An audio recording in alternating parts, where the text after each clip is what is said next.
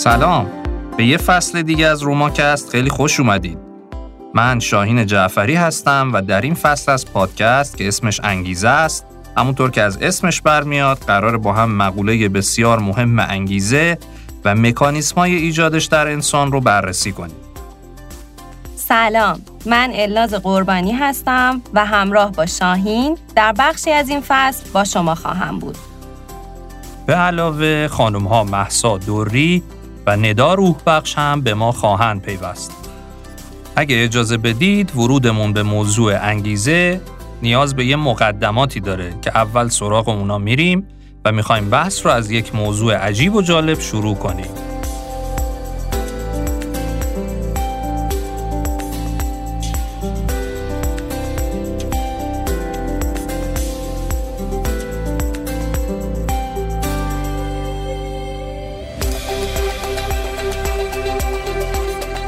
حتما شما هم شنیدین که انسان موجودی است منطقی و اساسا همین ماجرای قدرت تفکرش اون رو از بقیه موجودات متمایز می‌کنه.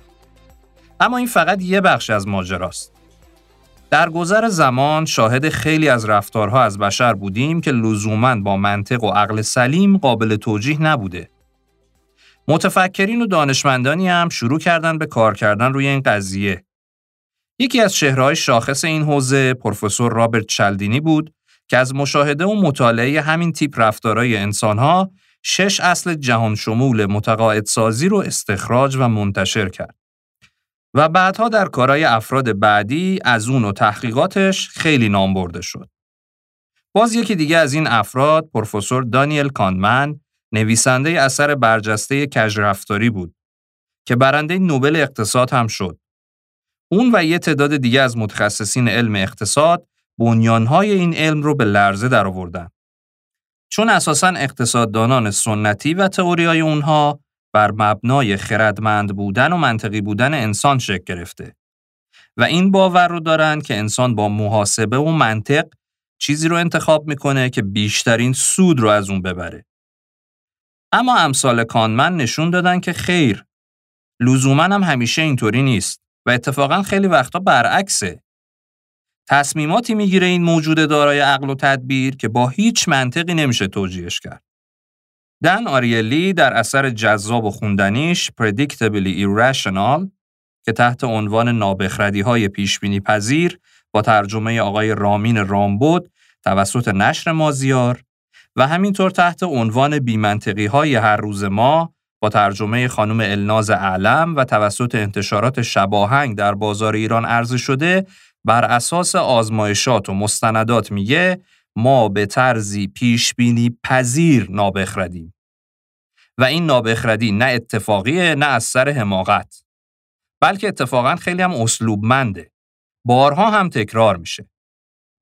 از طرفی در اثر دیگش پیاف که در فارسی تحت عنوان انگیزش توسط دوست خوبم آقای امیر حسین میر ابو طالبی ترجمه شده و توسط نشر ترجمان به بازار ارائه شده میگه ما همه مدیران عامل زندگی های خودمونیم.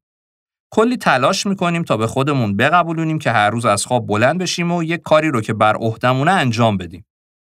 به علاوه سعی می‌کنیم افرادی که برای ما یا با ما کار می‌کنن رو هم تشویق کنیم. نه فقط توی کار حتی در ارتباطهای شخصیمون هم هست. در بزرگسالی تلاش می‌کنیم اونایی رو که برامون مهمن به انجام کارهای مورد نظرمون ترغیب کنیم. پس مهم نیست شغل ما چیه. انگار به یه نوعی همه ما به عنوان موتیویتور یا انگیزاننده های نیمه وقت مشغول کاریم. اما واقعا چقدر درباره این انگیزه یا موتیویشن می‌دونیم؟ از کارکردش در زندگیمون چی می‌فهمیم؟ فرض رایج همه ما اینه که انگیزه های ما تحت تأثیر پاداش های ملموس و بیرونیه. فلان کار رو بکن، فلان چیز رو در ازاش بگیر. اما اگه این نباشه چی؟ اگه بسیار ظریفتر و پیچیده تر باشه چطور؟ اون و دیگرانی که در این فصل به سراغشون میریم تلاش می‌کنن به زوایای مختلف همین موضوع بپردازن که از دید آریلی، زیبا، عمیقا انسانی و از نظر روانی پیچیده هم هست.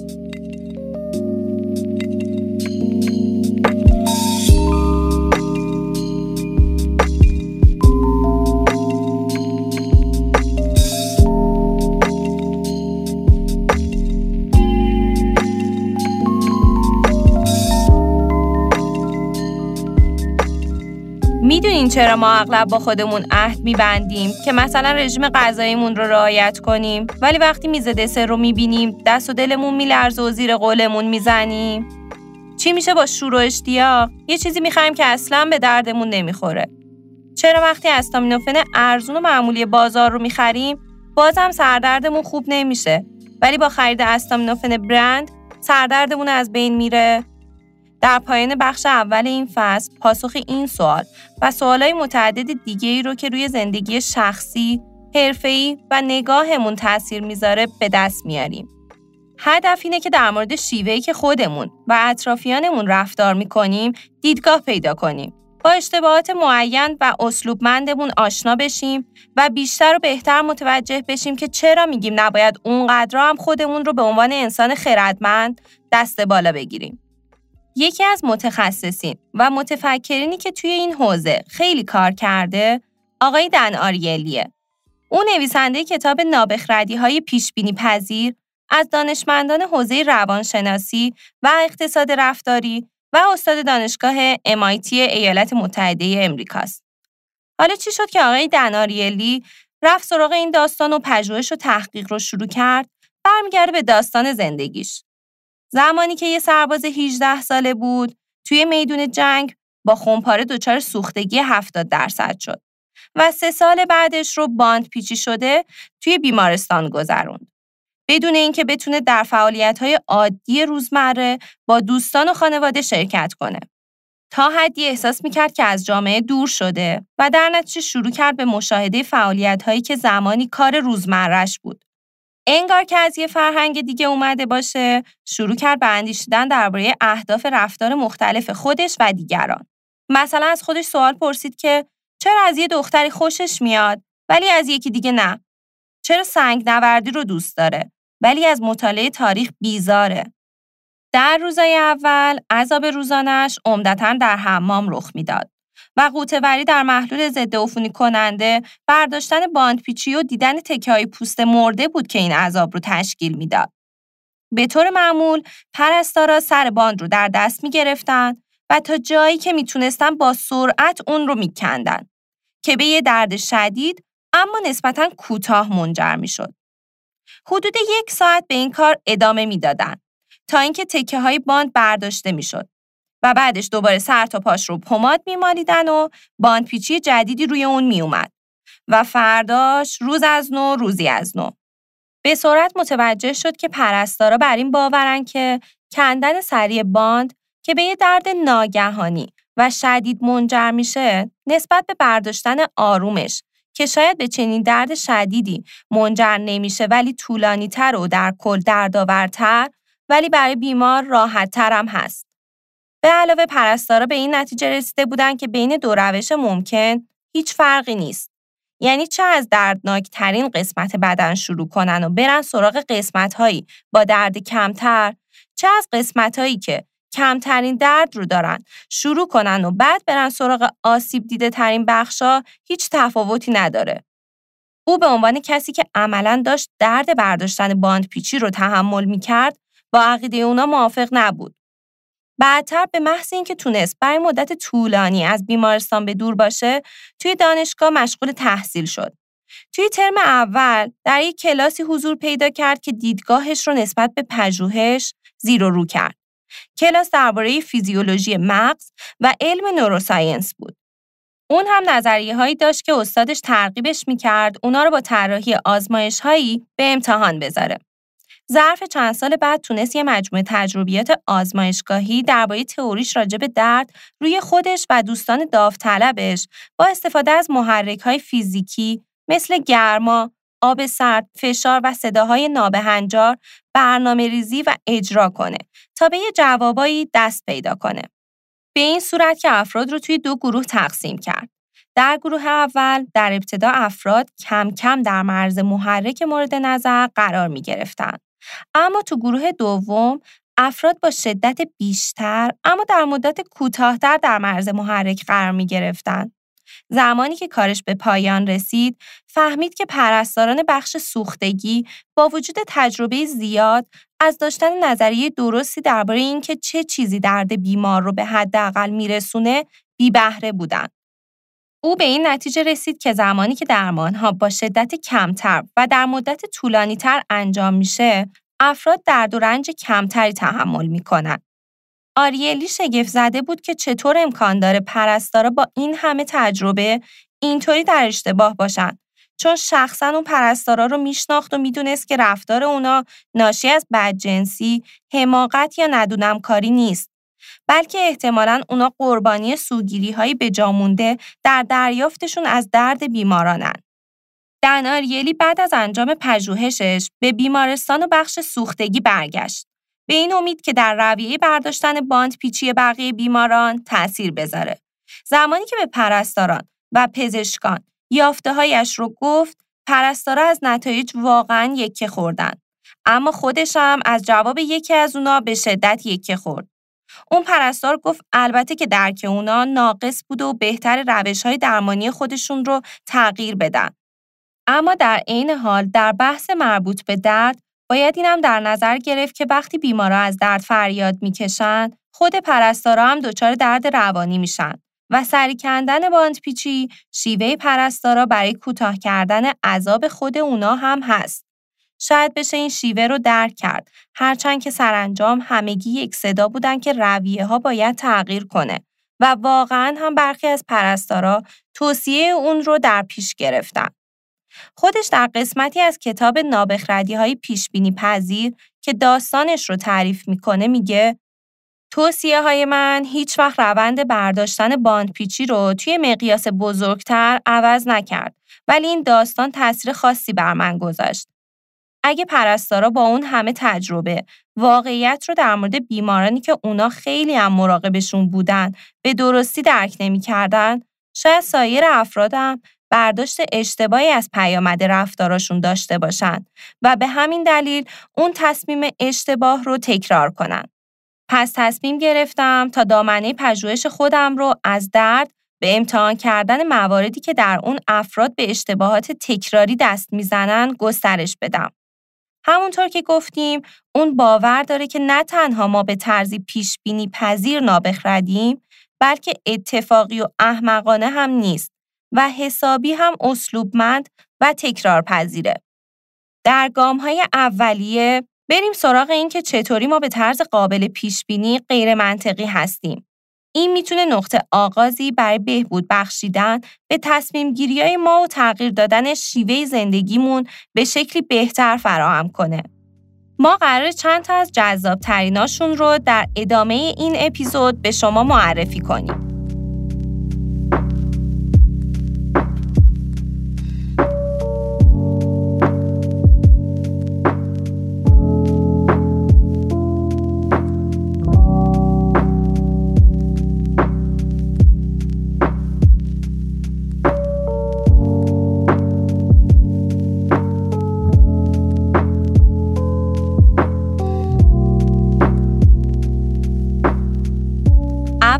مورد جالبی که می‌خوام بهتون معرفی کنم حقیقت نسبیت یا رلتیویتیه.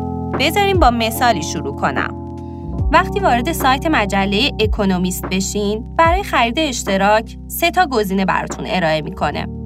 اشتراک نسخه اینترنتی 59 دلار، نسخه چاپی 125 دلار و چاپی به علاوه اینترنتی 125 دلار. شما کدوم رو انتخاب می‌کنین؟ چرا یه گزینه داریم که احتمالا هیچ کس انتخابش نمی‌کنه. چاپی تنها 125 دلار. ما آدما خیلی وقتا نمی‌دونیم چی می‌خوایم بلکه با مقایسه انتخابمون رو انجام میدیم.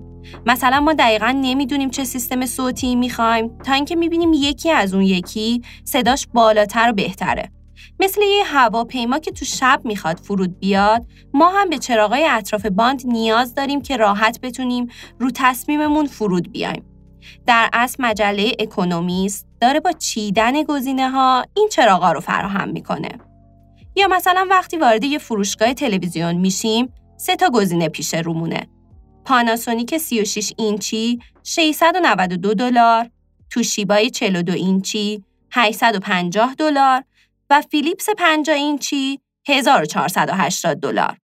فروشنده ها می‌دونن که معمولا مردم بین سه گزینه گزینه میانی رو می‌خرن و فروشنده الان می‌خواد که ما توشیبا رو بخریم. در واقع گزینه های یک و سه گزینه های بالاتر و پایین تر فقط چراغ فرودن که ما رو به گزینه دو یعنی گزینه میانی هدایت می‌کنن. برگردیم به اکونومیست.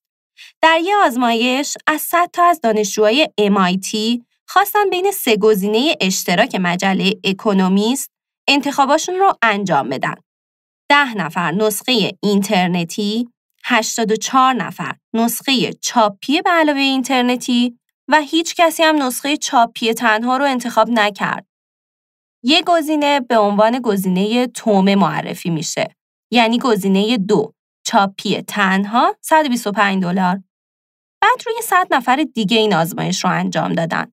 اما این بار بدون گزینه تومه و 68 نفر نسخه اینترنتی و 32 نفر نسخه چاپی به علاوه اینترنتی رو انتخاب کردن. یعنی یه نتیجه کاملا متفاوت. چون دیگه چراغ نبود که اونا رو به سمت گزینه‌ای که می‌خوان راهنمایی کنه. در عالم واقع هم خیلی وقتا ما همینطوری و بر اساس مقایسه هایی بین گزینه ها که احتمالا کاملا هوشمندانه هم چیده شدن تصمیم می‌گیریم. به یاد بیارید زمانی که می‌خواستید بسته اشتراکی باشگاه ورزشیتون رو انتخاب کنید. یا بسته اینترنتی مصرفیتون رو روی تلفن همراهتون توی منزل. یا بسته اعتباری تلفن همراهتون رو. از اونجایی که ثابت شده حتی در خردمندترین ماها در لحظه تصمیم گیری و البته نه قبل از اون و نه در طول فرایند خود لحظه تصمیم گیری در بیشتر از 90 درصد مواقع ما با بخشی از مغزمون که روی اتوماتیک و وابسته به بسیاری از هیجانات دست به انتخاب می‌زنیم و این بخش مغز اولین بخش در سیر تکامل تاریخیشه و وظیفه اولیش بقا بوده و نتیجتا سرعت براش بسیار مهمه. مواجه شدن با گزینه ها دایره انتخاب رو محدود می‌کنه تا سرعت بالا بره و از طرفی مقایسه بین همونا بازم به تسریع و سهولت انتخابمون کمک می‌کنه. چطور از خود آقای دن آریلی هم یه مثالی دقیقا مرتبط با بحث انگیزش بشنویم. Imagine that you're out of school and you're being offered a salary of $70,000. And it turns out that you're the lowest paid employee in that company. Everybody makes between $70 and $100,000. The question is, how happy would you be? Compare to a situation where you offered 65, but you're the highest paid employee in the company. Everybody is making between 45 and 65. Now, when you see both of those options side by side, it will be very hard to choose the 65 over the 70. But the fact is that if you took the 65, or you, if we never offered the 70, if you took the 65, you would probably be much happier. Why? Because you would compare your fortune in life to the fortune of those around you, and you would end up uh, deriving much happiness from being above everybody. Your happiness is not just derived by what you have, it's derived by what you have relative to other things.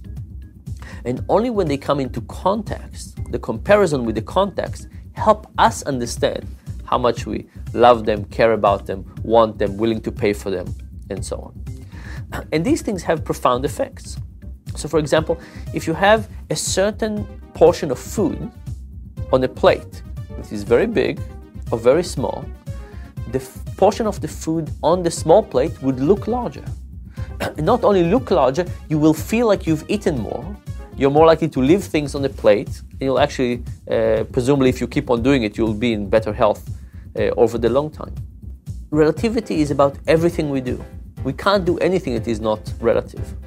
But it also leads us to a lot of trouble, in particular, things like envy, uh, our, and our happiness, uh, because they're largely dependent by relativity, it can drive us to do all kinds of things that we're unhappy with, particularly because it comes up with another ingredient called adaptation. And adaptation is the idea that we get used to things. So you move from a dark room to a light room, it takes you a few seconds, and then you get used to the light. That's adaptation. Our system adjusts to a new level of stimulation. so here's what happens in daily life you have an average size home in an average community, and you decide to upgrade. Okay? So you move to a better neighborhood. You think this would give you a, a higher quality of life. But guess what? Soon enough, you get adjusted to the bigger house in a bigger neighborhood. And you start comparing yourself against, in relative terms, to the houses next to you. You're happier for a little bit because you still remember your previous house. You compare yourself to what's easily imaginable and easily available in the current environment. And it's unbelievable to think that our happiness is not determined by what we have, but what we don't have, and that don't have state that is very easily imaginable. بحث دوم موضوع لنگر انداختنه. ظاهر عنوان عجیبه اما توضیح میدم و جالب میشه. اگر می‌خوایم کالایی مبهم و جدید رو با ارزش جلوه بدیم، کافیه به دست آوردنش رو سخت کنیم. مثلا زمانی که مرواریدای سیاه وارد بازار شد، کالای جدید و مبهمی بود و کسی تمایل به خریدشون نداشت. یکی از پخش کننده های مرواریدای سیاه کار جالبی کرد. مرواریدای سیاه رو با قیمت بالاتر از حد واقعی کنار جواهرای خاص تو جواهری معروف شهر گذاشت.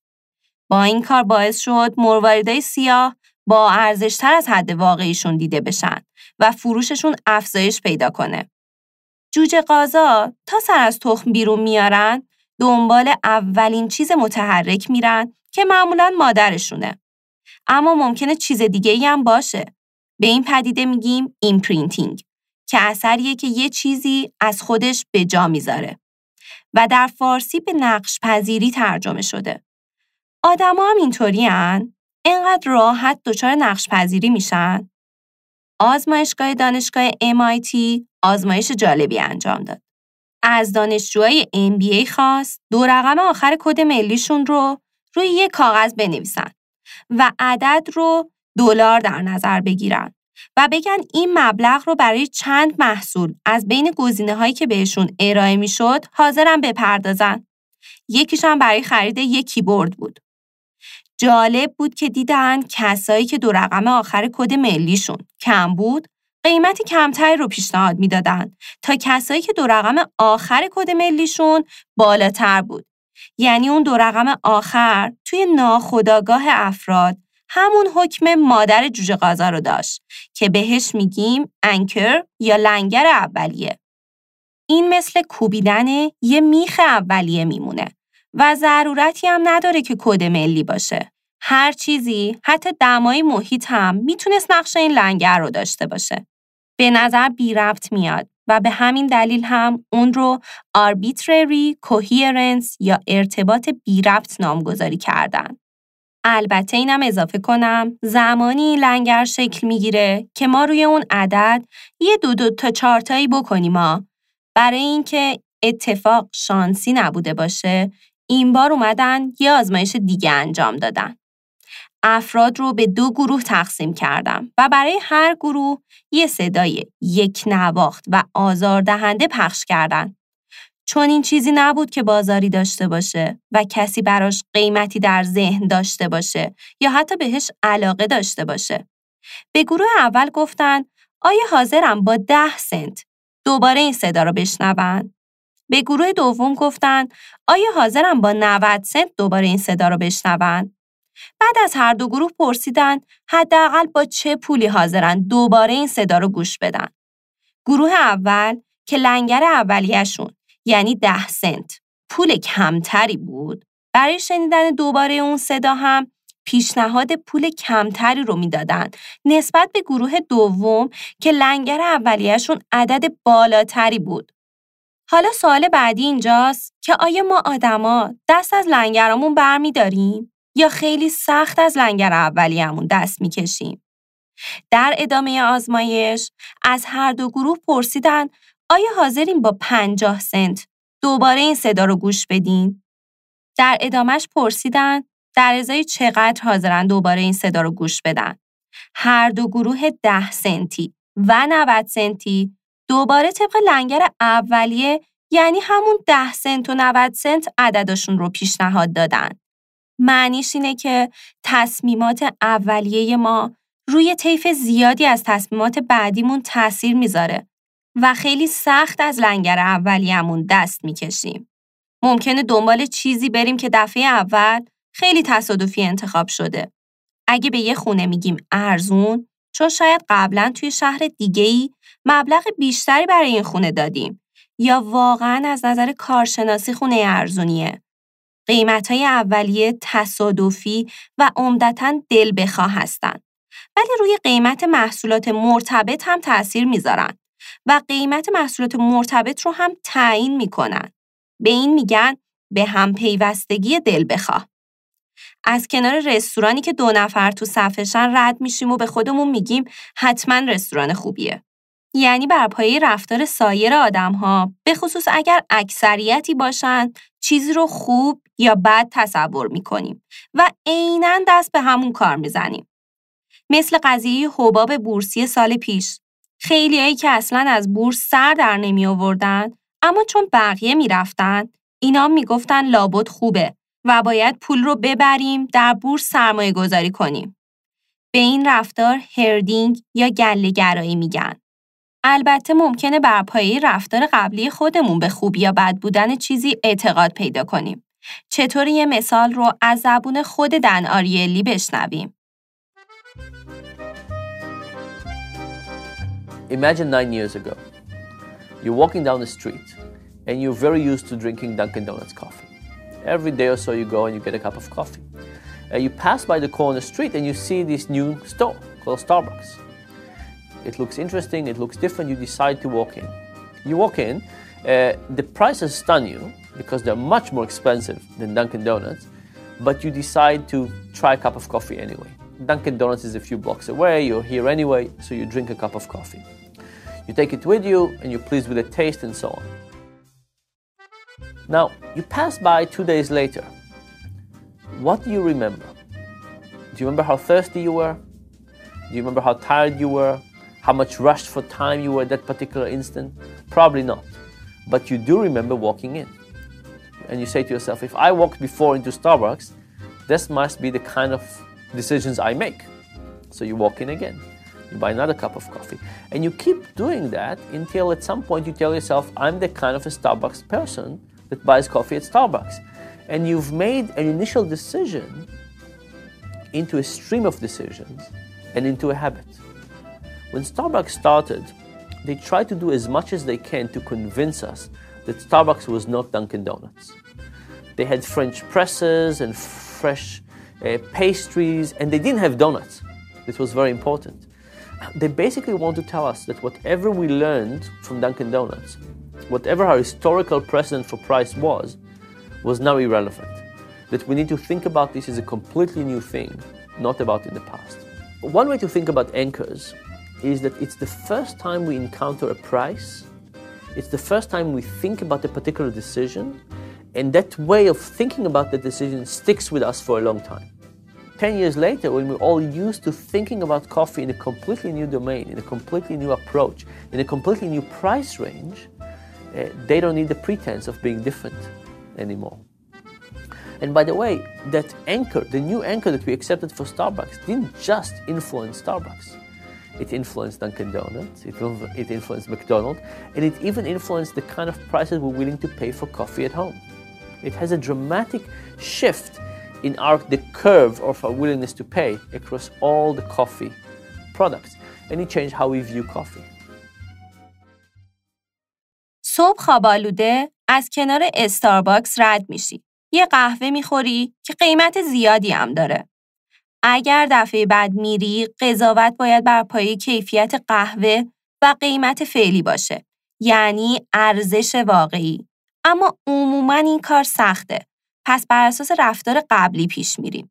خب دفعه پیش اومدم و لذت بخشم بوده. یعنی نفر دوم صف میشی. به این پدیده سلف هردینگ یا خودگله گرایی یا همون عادت کردن میگن. و از طرفی همون قضیه لنگر هم هست. پس هر وقت داریم به یه انتخاب تکراری دست می‌زنیم دقت کنیم که دلیل انتخابمون فقط اینه که بارها انجامش دادیم و یه لنگر اولیه ازش داریم یا دلیل محکمتری واسش داریم.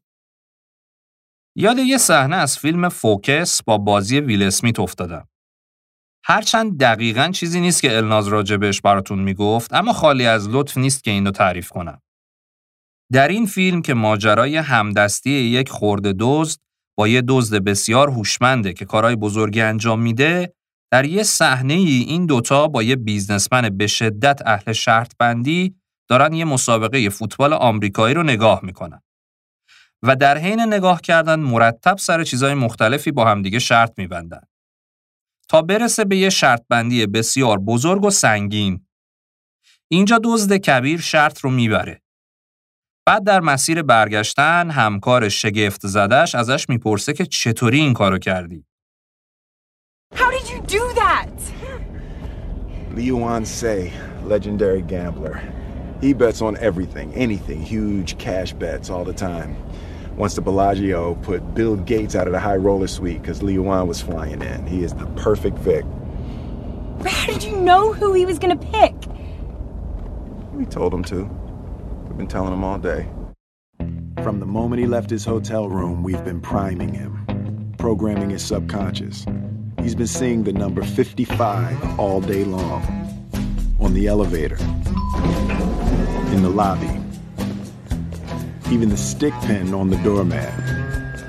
Not only that, we loaded his route from the hotel to the stadium. He looks out the window, primers are everywhere. Now he doesn't see it, but he does. There's no getting around it. He even sees Farhad. Suggestions are everywhere, from the number of flowers in a vase. That is genius. Yeah, and it's not only what he sees, it's what he hears. The Mandarin word for five is Wu.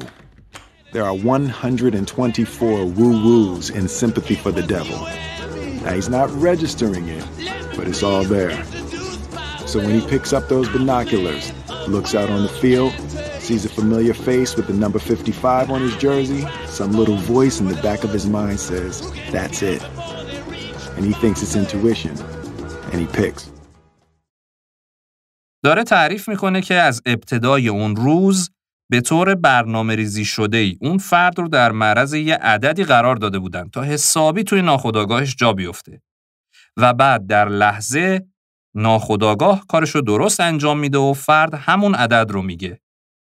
خیلی وقتا مثلا ماها در زمان خرید کردن یه چیزی تو ذهنمون به عنوان لنگر شکل می‌گیره. اینجاست که اینو تجربهش می‌کنیم. اقتصاد سنتی فرض می‌کنه که قیمت محصولات در بازار تابعی از دو نیروی عرضه و تقاضا. این فرض هوشمندانه ایه اما یه پیشفرض هم داره. اونم این که این دوتا از هم مستقلن و با هم قیمت رو ایجاد می‌کنن. در حالی که این تیپ آزمایشات نشون داده که اولا تمایل مصرف کننده به پرداخت که یکی از دوتا ورودی تعیین کننده قیمته اینجا نشون داده شد که قابل دستکاریه. سانیان شیوه دخالت برای ایجاد لنگر نشون داد که این دوتا وابسته هستن و اینطوری میشه که پایه های اقتصاد سنتی کمی تکون می‌خوره.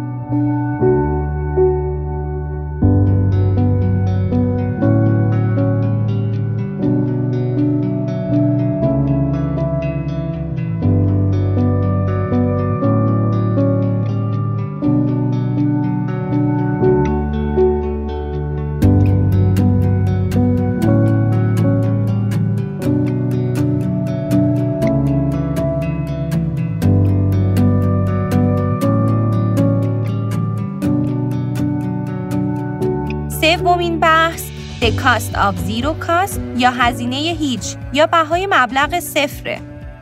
شکی نیست به دست آوردن رایگان چیزی حس بسیار خوبیه.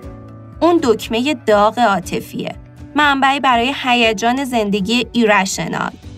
تا حالا اتفاق افتاده براتون که از محصولی که از اول در نظر نداشتی دوتاش رو فقط به خاطر اینکه سومیش رایگانه بخرید چرا وقتی یک کالا با مبلغ صفر می‌بینیم دست و پامون شل میشه و به هیچ چیزی جز خریدنش فکر نمی کنیم. دناریلی با یکی از دانشجوهای MIT توی سالن میز بزرگی گذاشت و بالاش هم یه نوشته بزرگتر که می‌گفت یه شکلات برای هر نفر و دو نوع شکلات عرضه می‌کرد. شکلات اول ترافل Lindt که با تخفیف از 30 سنت 15 سنت شده بود و شکلات دوم شکلات Kiss از برند Hershey که از ده سنت یه سنت شده بود.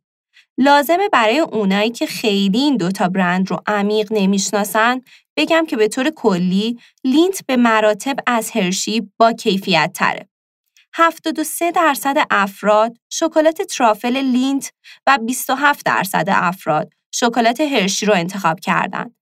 تا اینجاش که منطقی بود. در مرحله بعد شکلات ترافل Lindt 14 سنت شد و شکلات Kiss مجانی. یهو Kiss محبوب شد و 69 درصد افراد شکلات Kiss و 31 درصد افراد شکلات Lindt رو انتخاب کردند. هر جوری حساب کنی سود انتخاب Lindt بیشتر از Kiss بود اما معجزه مبلغ صفر وجود رایگان ما رو به سمت تصمیم نامناسب سوق میده. سایت معروف آمازون پیشنهاد حمل رایگان برای کتابای بالاتر از سی دلار رو عرضه کرد. به این صورت که اگر مشتری کتاب دیگه ای رو علاوه بر اولی خرید کنه و مجموع قیمت ها به بالای سی دلار برسه حمل رایگان میشه. این پیشنهاد چنان دلفریب بود که برای دست یافتن به اون خریداران به پول دادن بابت کتاب دومی که نیاز اصلیشون هم نبود تمایل پیدا می‌کردن. این طرح باعث افزایش فروش کتاب ها در تمام کشورها به جز فرانسه شد. آیا فرانسویا از سایرین خردمندتر بودن؟ خیر. بخش فرانسه آمازون به جای صفر مبلغ یک فرانک رو در نظر گرفت برای حمل این کتابا که نباید فرق زیادی با صفر می داشت که در کمال تعجب داشت. آمازون شیوه حمل رایگان رو برای فرانسه هم اجرا کرد و فرانسه هم از نظر افزایش فروش به کشورهای دیگه پیوست. دلیلش چیه؟ ترس از شکست و اشتباه. اگه برای کالایی هیچ چیزی پرداخت نکنیم، احتمالا به این فکر می‌کنیم که اصلا کلایی هم سرمون نرفته و اتفاقا به نفع ماست. کوکا با صفر کالری. غذای بدون روغن. بعد کنارش یه ظرف سیب زمینی سرخ کرده می‌خوریم. پس وجود رایگان احتمال اینکه ما رو به تصمیم نامناسب سوق بده رو زیاد می‌کنه. می‌خواین مشتریا به سمتمون هجوم بیارن؟ یه چیزی رو رایگان عرضه کنیم. یا اگه این دفعه در معرض چیزی رایگان قرار گرفتیم، قبل از خرید حسابی فکر کنیم. به خصوص اگه قرار قبلش توی صف وایسیم. پس قیمت صفر فقط یه قیمت نیست. یه موضوع هیجانیه اونم از نوع غیر منطقیش. چیزایی که اصلا مد نظرمون نیست و به فکر خریدنشون هم نیستیم به محض مجانی شدن بسیار بسیار جذاب میشن. دقت کردین صفهایی رو که در بلک فرایدی تشکیل میشه و عملا خریدایی که صورت می‌گیره خیلیاش لزوما چیزایی نیست که لازم باشه یا توی برنامه باشه خیلی از اجناسی که لازم از فروشگاه ها خارج بشن با ترفندایی مثل این میشه انجامش داد. خالی از لطف نیست بشنویم از خود آقای آریلی. Let me tell you a story about uh, one of my friends, uh, Jeff Steibel. And uh, Jeff was trying to sell uh, all kinds of tchotchkes on the web. You know, like little things, uh, flashlights and uh, little electronic gadgets and so on. Uh, things that basically cost about $5. He said, for some people, let me sell these products for $5 and give them free shipping. Other people, let me sell the products for 250 and charge 250 for shipping. And other people, let me give them the product for free and charge them $5 for shipping. Huge difference. I mean, these are all equivalent. At the end of the day, people would pay $5 per one of these tchotchkes. But in fact, they didn't feel like it. The one where the product was free and shipping was $5 was dramatically more attractive. Something about free, just the idea that something has no negative side, it only has an upside, uh, creates a, an emotional reaction in us. Uh, it makes us value it more. And this excitement causes us many times to behave and, and get it. The point is that there are many times when getting something for free is not bad. I mean, why wouldn't you get something for free? But as this example with, with Jeff uh, illustrates, uh, these are all equivalent examples financially. It's just how it is framed. So, so there is something really quite magical about free. It gives us a certain happiness that we just don't get with other purchases. So imagine that you want people to start using hybrid cars. Do you want to discount the registration or do you want to make it free? Do you want to discount the taxes people pay on their cars or do you want to make it free? The advantage of making something free is a much more powerful card than discounting it. Think about what a great power it is. It means that discounts on prices are great. I mean, they can get people to buy more things, they give more reasons to buy, and so on. But a discount to zero is particularly influential. It's particularly big because zero is a different price. In fact, it's not a price. We don't think of zero as having any downside. We don't think of have, as having a price. It's all of a sudden free. It's a space by itself. It's a category by itself, and we think about it very differently. مورد بعدی که میخوام بهتون معرفی کنم هزینه هنجارهای اجتماعیه. The cost of social norms. چطور این رو اول از زبون خود دن آریلی بشنویم؟ So considering the following image, uh, you sit there in a Thanksgiving dinner. Your mother-in-law has worked very hard and created a fantastic meal. You relax at the end of the meal, you open your belt, you release one or two notches, you take your checkbook out and you say, Mother in law, for all the wonderful hard work you've done, how much do I owe you? I, I, and she said, No, no. Said, I really want to pay you something. Take your checkbook. How much? Tell me, how much? That's clearly um, offensive. There's something very odd about this situation, but it's also offensive the, the funny thing is that we live in these two worlds. We live in a social world where we do things for people as favors, as a part of our reputation, the way we think of ourselves, the way they think of us. It's a social world. And we live in a financial world where we work for money.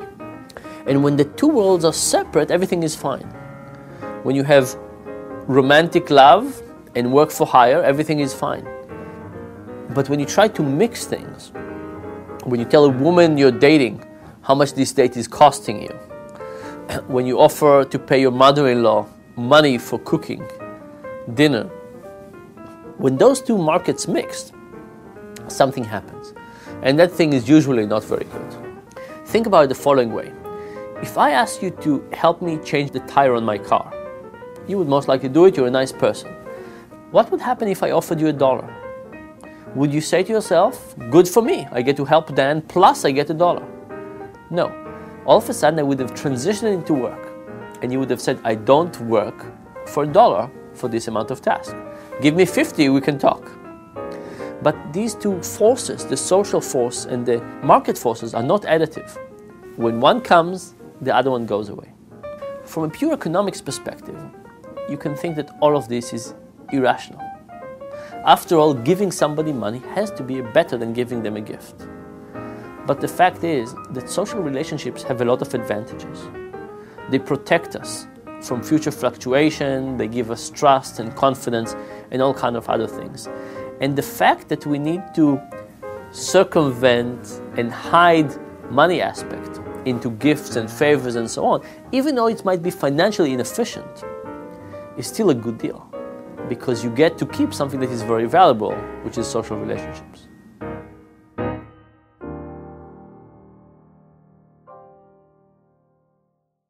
تصور کنین که به خونه مادر زنتون رفتین. کلی غذاهای خوشمزه که از خوردنش لذت می‌برین براتون درست کرده و میز شاهانی چیده. شیرنی محبوبتون، غذای مورد علاقتون. در انتهای شب به مادر زنتون میگین بابت این همه مهر و محبت چقدر باید بپردازم تا اونا رو جبران کنم. احتمالا بقیهش رو حدس می‌زنین. بدجوری ناراحت میشن و ممکنه اصلا مهمونی به هم ریخته بشه. اما مگه داشتن یه مقدار پول بهتر از نداشتنش نیست؟ ما همزمان توی دو تا دنیای موازی زندگی می‌کنیم. در یکی قانونهای بازار حاکمه و توی دومی هنجارهای اجتماعی. هنجارهای اجتماعی در برگیرنده درخواستای دوستانه که افراد از همدیگه دارن. مثلا میشه کمکم کنی مبلم رو جابجا کنم؟ میشه کمکم کنی تایر ماشینم رو عوض کنم؟ در واقع درخواست های صمیمانه و مبهم. در دنیای قانون های بازار متفاوته. هیچ چیز صمیمانه و مبهمی نیست و مبادلات کاملا صریحن. برای شناخت بهتر این دو دنیا دست به آزمایشی زد. داوطلبان به وسیله کامپیوتر یه سری دایره رو به داخل مربعی میکشیدن. این چیزی بود که روی مانیتور می‌دیدن و پنج دقیقه این کار رو ادامه می‌دادن و بعد شمارش می‌شد. به گروه اول گفته شد 5 دلار میدن و به گروه دوم 50 سنت و به گروه سوم هیچ مبلغی پرداخت نمی‌کردند. و انتظار این بود که این کار رو به خاطر هنجار اجتماعی و درخواست اجتماعی انجام بدن. گروه اول 159 دایره، گروه دوم 101 دایره که خب منطقی به نظر میاد. اما گروه سوم 168 دایره. گروه سومی که بهشون پرداخت نمی‌شد بهتر از دو گروه دیگه کار می‌کردن. افراد با هدف و هنجار اجتماعی غیر مالی بهتر و سختتر تلاش می‌کنن. افراد برای یک آرمان بیشتر تلاش می‌کنن تا برای پول. در مرحله دوم به شرکت کننده ها هدیه داده می‌شد. به گروه اول شکلات با ارزش 5 دلار، گروه دوم شکلات با ارزش 50 سنت و گروه سوم مجددا هیچی. گروه سوم 168 دایره، دوم 162 دایره و گروه اول 169 دایره. نتیجه برای همه خیلی بهتر و به هم نزدیک شده بود. با دادن هدیه، داوطلبا از دنیای بازار به دنیای اجتماعی سوق داده شده بودند. در مرحله سوم، قیمت شکلات به داوطلبا گفته می‌شد. بفرمایید این شکلات 5 دلاری برای شما. بفرمایید این شکلات 50 سنتی برای شما و گروه سومم چیزی بهش گفته نمی‌شد. نتیجه مثل مرحله اول این آزمایش بود. یعنی دنیای بازار. یعنی هدیه‌ای که قیمتش گفته بشه، هنجار اجتماعی رو دیگه برانگیخته نمی‌کنه و در قلمرو بازار قرار می‌گیره. ما یا دوست داریم بابت کارمون پول خوب بگیریم، یعنی دنیای بازار. یا کار خوب اجتماعی انجام بدیم، یعنی دنیای هنجارای اجتماعی. وقتی هنجارای اجتماعی و هنجارای بازار رو تو مسیرهای جداگونه نگه میداریم، زندگی به خوبی پیش میره. اما وسط این دوتا مرزه که کارو سخت می‌کنه. به مادر زنت قیمت هدیت رو نگو. حتی اگه فکر کنه به جای 100 دلار 60 دلار بابتش هزینه کردی. اینا در واقع هزینه هاییه که بابت دور شدن از دنیای بازار و ورود به دنیای هنجار اجتماعی باید بپردازیم. و یک حقیقت خیلی مهم. وقتی هنجار اجتماعی میدون رو به هنجار بازار میده، برای مدت طولانی از صحنه دور میمونه و به سادگی دوباره بر نمیگرده. مثل جریمه افراد در طرح کرونا برای سفرهای بین شهری یا داخل شهری. تا خواهش می‌شد یه طوری با واکنش مردم مواجه بودن. به محض گذاشتن جریمه همون آدما گفتن خب میریم جریمش رو میدیم. در مثال دیگه ای مهد کودکی رو مورد بررسی قرار دادن تا ببینن آیا جریمه کردن والدینی که برای بردن کودکاشون دیر می‌کنن جریمه براشون بازدارنده مناسبی هستش یا نه. دیدن جریمه کردن راه چاره نیست و اثر منفی دراز مدتی داره چرا که قبل از برقراری جریمه ها بین مربیان و والدین یک قرارداد اجتماعی با هنجار اجتماعی درباره دیر کردن برقرار بود. به این ترتیب که اگه والدین دیر می‌کردن خودشون رو مقصر می‌دونستن و این احساس تقصیر و عذاب وجدان باعث می‌شد که در آینده برای تحویل گرفتن کودکانشون عجله به خرج بدن. اما بعد از برقراری جریمه ها مهد کودک ناخواسته هنجارهای اجتماعی رو با هنجارهای بازار جایگزین کرده بود و حالا دیگه والدین بابت دیر اومدن خودشون پول می‌دادن و وضعیت رو بر اساس هنجارهای بازار تفسیر می‌کردن و دیگه هم خبری از عذاب وجدان نبود. اما داستان اصلی تازه اینجا شروع میشه.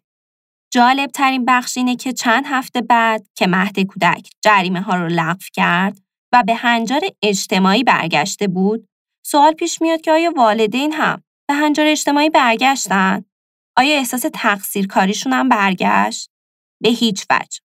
بعد از برداشتن جریمه ها، رفتار والدین اصلا تغییر نکرد و به دیر تحویل گرفتن کودکاشون ادامه دادن.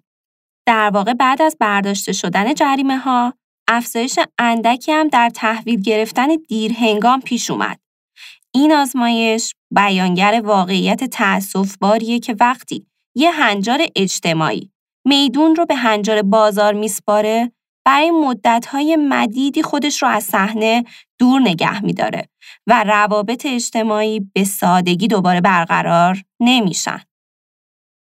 پیرو همین مسئله و در راستای بحث انگیزه شرکت ها هم علیرغم اینکه سالها در بند صنعتی شدن اولیه و معادله پول در برابر کار که یه مبادله بازاره گرفتار بودن و البته بعضیاشون کماکان هم هستن سعی کردن که در بین کارمندان خودشون هنجارهای اجتماعی رو برقرار کنن.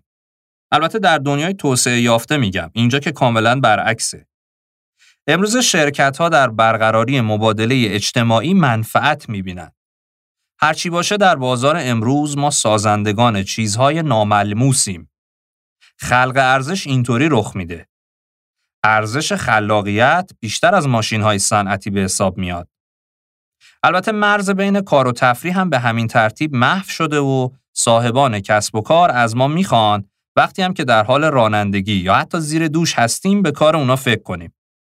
اونا به همون لپتاپ، تبلت و تلفن همراه میدن تا شکاف بین محل کار و منزل رو پر کنن که این باعث میشه بتونن از اون قالب های سنتی ساعت کار و دستمزد در برابر ساعت کاری فاصله بگیرن. اگر شرکت ها شروع به اندیشیدن بر حسب هنجارهای اجتماعی کنن به این نتیجه خواهند رسید که این هنجار به ایجاد وفاداری می انجامه و از اون مهمتر باعث میشه که افراد خودشون رو به مرتبه ای ارتقا بدن که شرکت ها امروزه نیازمندشن. انعطاف پذیری، دلسوزی و تمایل به همیاری این چیزیه که یه رابطه مبتنی بر هنجارهای اجتماعی ارائهش می‌کنه. حقوق و دستمزد به تنهایی باعث نمیشه که مردم جون و زندگی خودشون رو به مخاطره بندازن مثل آتیش نشونا برای یه شرکتی. عامل اصلی همون هنجارهای اجتماعیه. چیزایی که باعث بشه افراد به شغلشون افتخار کنن و در اون شغل احساس مسئولیت کنن. امیدواریم تا اینجای بحث و با مطرح کردن چهار تا از مدل‌های های قابل پیش بینیمون موضوع اونقدر براتون جذاب شده باشه که در ادامه با من و همکارانم هم همراه بمونین تا چهار تای دیگش رو هم براتون تعریف کنیم.